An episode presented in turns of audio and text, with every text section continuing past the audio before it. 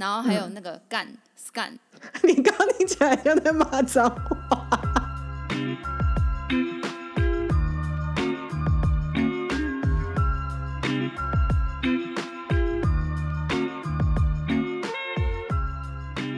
Hello 哈，欢迎收听《老娘游记》，我是最近辞职赋闲在家、待业在家，但是并没有比上班的时候还要悠闲的老娘。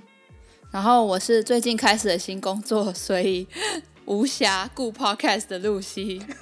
一个人很忙，然后一个人自以为会变很闲，但是并没有变很闲。但我们两个现在是一个分隔在两地录线上录音的状态。没错，其实我真的觉得之前，因为之前三级警戒疫情的时候，我们两个也还蛮多时候是线上录音，然后当时有点像是逼迫我们真的去熟悉线上录音这件事，然后因此而做好了准备，我觉得还蛮不错的。我们那时候不是录一集，就是线上教学之下，那些老师们他们要因应这个现状，然后就是也是不得不学一些器材跟一些软体。我们根本就是那些老师本人吧？对啊，我们就是那些老师本人。好，今天其实会耽误录音的原因，我是因为被猫压住。当主子在你身上的时候，就是你没有办法把它赶走。我是没有把它当主子啊，我只是觉得蛮暖的而已，就看我可以嘴硬到什么时候。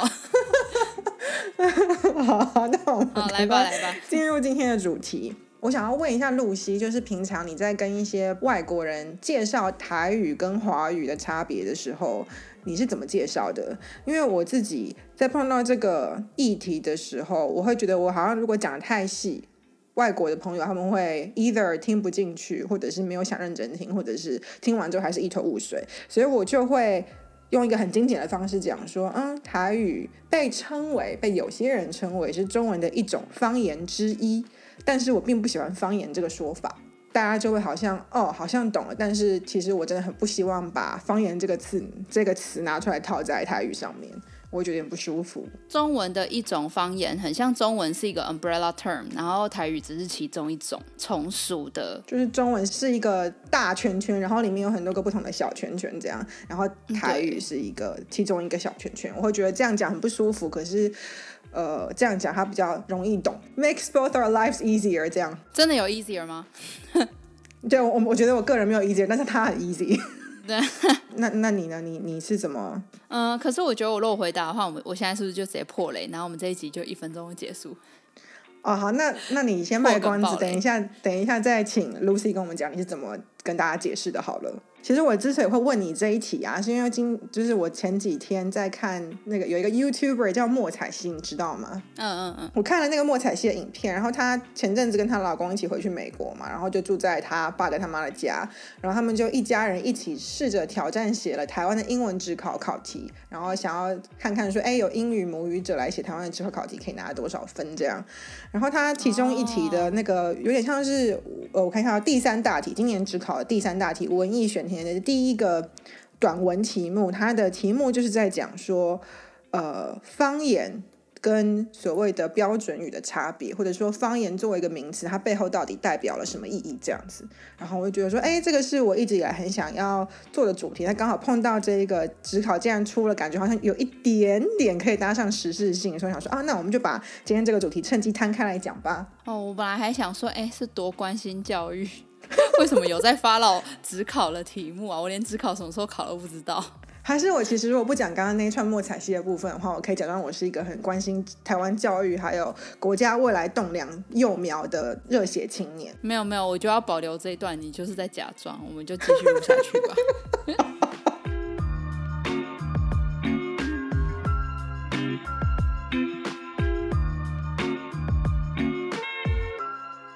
好，那我们就直接进入这个主题吧。呃，有所谓的方言，就会有所谓的标准语，因为你会，你既然有方言，感觉这意思是地方的语言嘛，那你有一个地方，你一定要有个对照对照组，那那个东西是有比较中央的，或者说比较标准的东西。嗯嗯，应该说有边陲就有所谓的中央。对对对对对对对，所以我觉得要好好的定义方言到底是什么东西，可能要先来看一下有一些问题，比如说第一个问题是方言和标准语的区别到底是什么？我这边呢就搜集了几个不同的地方方言各有差异的一个例子。好，其中一个例子是 Lucy，你知道有一种英国的算是点心吗？还是面食？叫叫做司康呀。呃，那个思康的英文它的拼法是 S C O N E 嘛？那你小时候或者是你第一次看到这个 S C O N E 这个词的时候，你是怎么发音的？我一直到现在都这样念啊，scone。你都是念 scone 对不对？我小时候第一次看到的时候，我也是念 scone，就是它的它的后面那个母音的念法跟骨头 B O N E bone 是有点像是押韵的。对，scone bone。对，那我后来大学的时候参加一个学校补助游学活动，去英国的寄宿家庭住的时候，那那个寄宿家庭的轰爸轰妈，我第一次听他们讲 S C O E 这个词的时候，我没有听懂，因为他的发音跟我脑中的那个 scone 的发音是完全不一样的。然后我问了他们说，啊，是我一直以来念 scone 讲错了吗？他们才跟我讲说，哦，没有没有，这个发音本来在英国就有各式各样不同的发音，跟地域性的差异有关。那我一直把这件事情记在心里面。等一下，那你轰爸轰妈怎么念啊？这个我等下再说。哦，好，我一直把这件事情记在心里面，然后就是在在网络上面刚好找到了一张图，它上面就说呢，英国的斯康的发音大致上可以分为两种，有百分之四十一的人，他的发音方式跟我们两个习惯的 scone 一样，他的它的押韵的对象是 bone 骨头那个 b o n e，可是更多的人，百分之五十四趴的人，s c o n e 的念法是 scone。它是跟 G O N E gone 是押韵的，所以就是 scone versus scone。对对对对对。可是你看，刚刚我不是说有四十一趴念 scone，有五十四趴念 scone 吗？这中间有。就是这两个数字加起来不是一百，它中间有一些数字上面的落差，就表示还有另外很多种不同的念法在剩下那几趴里面嘛。那刚刚好，我当时的轰爸轰妈他们的念法是 scan 啊，你再说一次，他他们两个发音是 scan，scan 对，不是 scone。哇，scan 听起来很像是 s s k u n 之类的 scan，就它的呃发音方式跟枪 g u n 的母音发音方式是押韵的。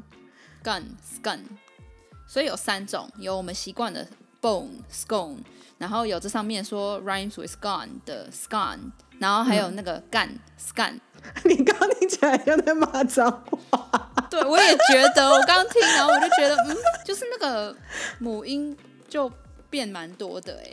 对，就是当然可能还有第四种、第五种、第六种念法，但是就我们两个目前所知，就有三种念法。这件事情我在我脑袋里面种下一个种子，所以有一有一年我去也是英格兰北方一个叫约克的地方，然后因为当时我跟我妈一起，她就一直很想要尝试那种有那个三层塔的那种英式下午茶，所以就陪她去了当地一间很有名的店吃那种英式下午茶，就她就一直在那边拍完美照，然后我那个时间点我就觉得哦有点无聊，我就想找事做，于是我就开始搭讪店员，我就开始问店员说你是约克当地人吗？那那你是怎么念 S C O N E 的？然后那个刚好。招待我们的店员，他不是约克当地人，可是他是念 scone，他非常惊讶，他自己也不知道原来英国各地念 scone 的念法是不一样的。嗯，他是英国人哦，他只是不是约克当地人而已，可是他自己也不知道原来哦，是他光是他们国家里面对于他们这个传统点心就有各式各样不同的念法。他有觉得他自己念的是对的吗？应该说他有一点像是当时我第一次碰到后妈的情况，他就是有点被打开眼界，感觉说哦，干我不知道原来有其他念法的感觉。嗯。有点像是台湾人可能第一次听到，就是中国人讲 snail，我们都念瓜牛嘛，他们念蜗牛的时候，又讲说，哦，竟然有这种念法的感觉。对对对，我们念浣熊，他们念浣熊，然后我就说，你们为什么要把熊换掉？对，就是嗯嗯，好，这是其中一个不同地区的方言的差异。如果你单独看比例数字上的话，我们刚刚讲五十四跟四十一。你真的要那个数字上人口的差异去讲说，其中一个念法才是正确的吗？好像也是会有点难，因为人一定会以自己从小到大知道那个念法认为是正统嘛。嗯，那这是其中一个各个地方方言不一样的例子。另外一个例子也是在英国有关的，就是我我们之前不是在苏格兰念书嘛，然后学校的咖啡厅。有一样东西，我第一次看到那样菜的时候，它那个菜单上面的名字的时候，我脑中浮现的东西跟我实际上拿到的东西不一样。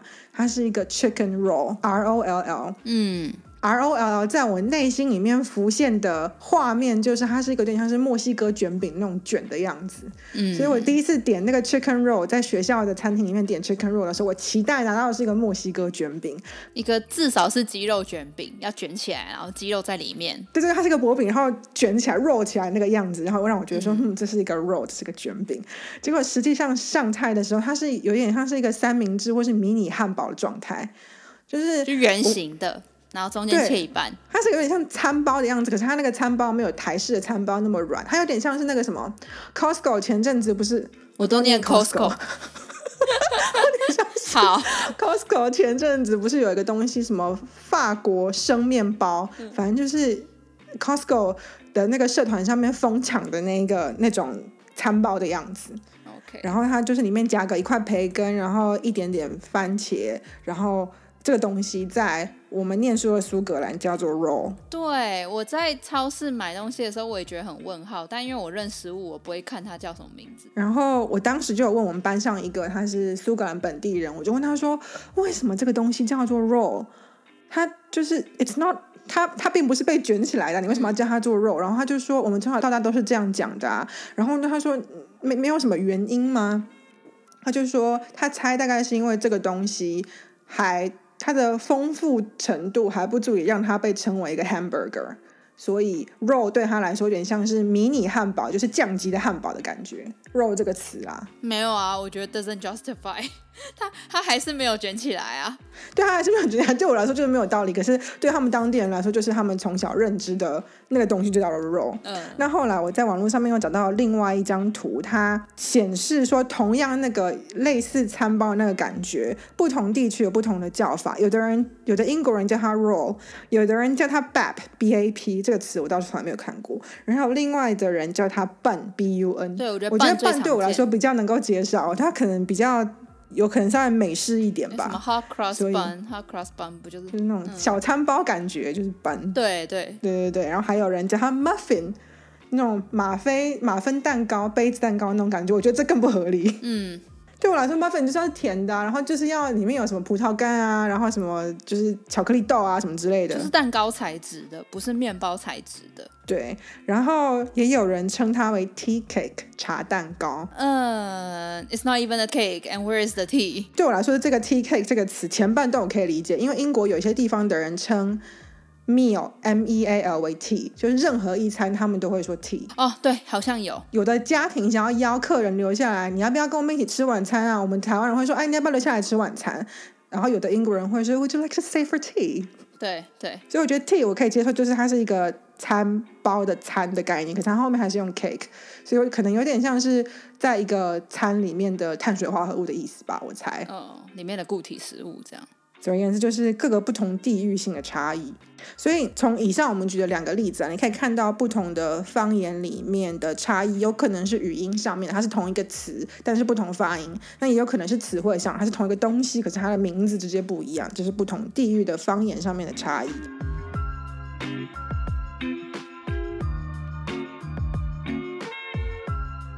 我之前曾经看过一篇文章，他是一个呃西方的，我忘记哪一国的学者写的。他说，虽然在我们目前为止的认知里面，很多人会认为粤语是中国的一种方言之一，但是其实粤语跟普通话，就是我们熟知的华语之间的差异，极有可能比瑞典语和德语的差异还要更大。你不觉得听起来蛮合理的吗？因为有的时候，像我们台湾人听粤语，我们一开始也是觉得补沙草完全听不懂啊。是这样子，没有错啊。但是瑞典语跟德语，因为我们一般都比较不熟，所以会觉得哦，他们应该差异很大吧？因为一个是瑞典在讲，一个是德国在讲，感觉不同国家，感觉会差很多。但可是，如果有一天有一个呃，就是会德语的人来来听的话，他可能搞不好会觉得瑞典语跟德语的差异其实没有像华语跟。呃，粤语之间那么大，但假设这一个我讲说写这篇文章的学者的论点成立，假设这个论点是真的的话，那你就可以从中发现，其实一一个东西它到底算不算方言，或者是它是两个不同国家独立的语言，它的界限非常模糊。就像我们刚刚说的，就是你可以发现那一个到底是两个独立的语言，还是一个方言从属于另外一个相对大一点的语言的那个界定，其实很人为。就是它不必然是语言本身的差异越大，对对对对对，就画了一条它是两个不同语言的界限。有时候它可能差异明明就很小，可是却画一条界限，它是不同语言。然后有时候它可能差异非常大，可是它却画一条不是界限的界限，说它是某个是方言属于另外一个语言。就让我想到，我刚刚不是说我去英国参加游学团嘛，然后那个游学团是上午是大家一起去呃伦敦某一间大学上他们那种暑期的英语课程，然后在我们那个英语课程里面就有一个巴西人，他们是讲葡萄牙语的，跟一个西班牙女生，明明一个人是讲巴西葡萄牙语，跟一个人是讲纯正的西班牙语，他们两个讲的语言基本上两种不同的语言嘛，被认定为是西班牙语跟葡萄牙语，可是他们两个就可以沟通。就是我问他们说，你们两个真的可以完全听得懂彼此吗？他说大概八十趴啦，就是你可以猜是什么意思。当然彼此的文法之间可能会有一些差异，但是你都懂是什么意思。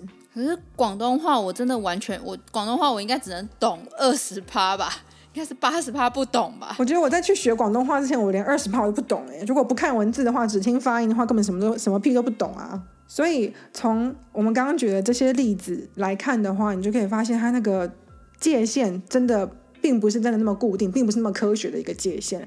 还有另外一个例子是，比如说中国，他们不是说他们有很多很多不同的少数民族，所以他们有就是五十几种方言嘛。他们甚至因为他们在长白山脉那一块，他们有一些跟北韩接壤的部分，那那一块会有一些他们称为朝鲜族的跟。呃，韩国人基本上是可能算是同一个民族吧，我不是很确定。但总而言之，他们讲的语言是朝鲜语。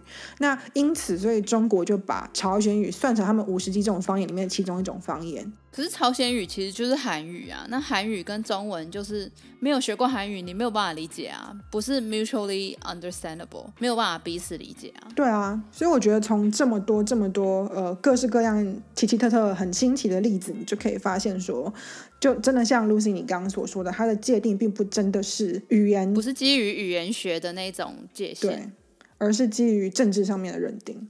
那这就让我想到一句话，就是我以前在语言学课上应该蛮多人都听过的一句话，就是说，A language is a dialect with an army and navy，就说语言是一个带有军队和海军部队的一种方言。也就是说，其实你如果用一个角度来看的话，所有的语言都是方言，所有的方言都是语言。所谓的语言，只是它有一个国家，它有一个政治系统在。操作它，它拥有军队，所以它可以认定说我们这个是语言。然后所谓的方言，它可能是比较没有势力的一群人在讲的语言，它可能从属于另外一个更有势力的一个地区或者是什么某某政权底下，所以它只好被划定为方言。就国家力气动得很厉害啊！国家说它是个语言，它就是个语言；国家说它是方言，它就是方言的感觉。对啊，国家说你是朝鲜族说的朝鲜语，那你朝鲜语是属于我大中国的方言，那你就是一个方言。对这一句，就真的是一模一样的 quote，一字不变的 quote，有在那一个职考考题里面出现。不知道会不会有职考考生来听我们的 podcast？我觉得应该应该不会。他们现在应该，他们现在应该 either 很快乐在玩耍，不然就是刚上大学在忙着要联谊跟交男女朋友，或者是在练拉拉，很可怜，很可怜在重考。不会啦，应该在练拉拉。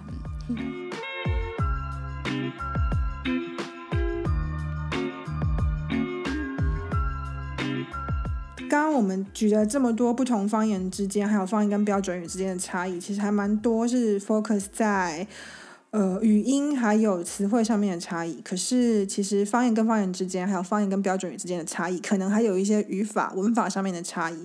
那这个部分我们在整个老梁腰子的 podcast 的第一集。关于讨论台湾腔和中国腔的差异之间也有提到，所以我觉得大家可能回去听那一集，可以得到更详细一点的解释。我们这边就不多做赘述。哇，真害羞哎，可能会听出一些差异，比如说音质上啊，比如说口条上啊，还有第一集的时候，我们只要一笑就会大爆音。虽然现在还是会爆音，可是我觉得那个爆音程度蛮差蛮多的。节制了，节制了。那所以说，标准语算是一个国家所赋予的一种。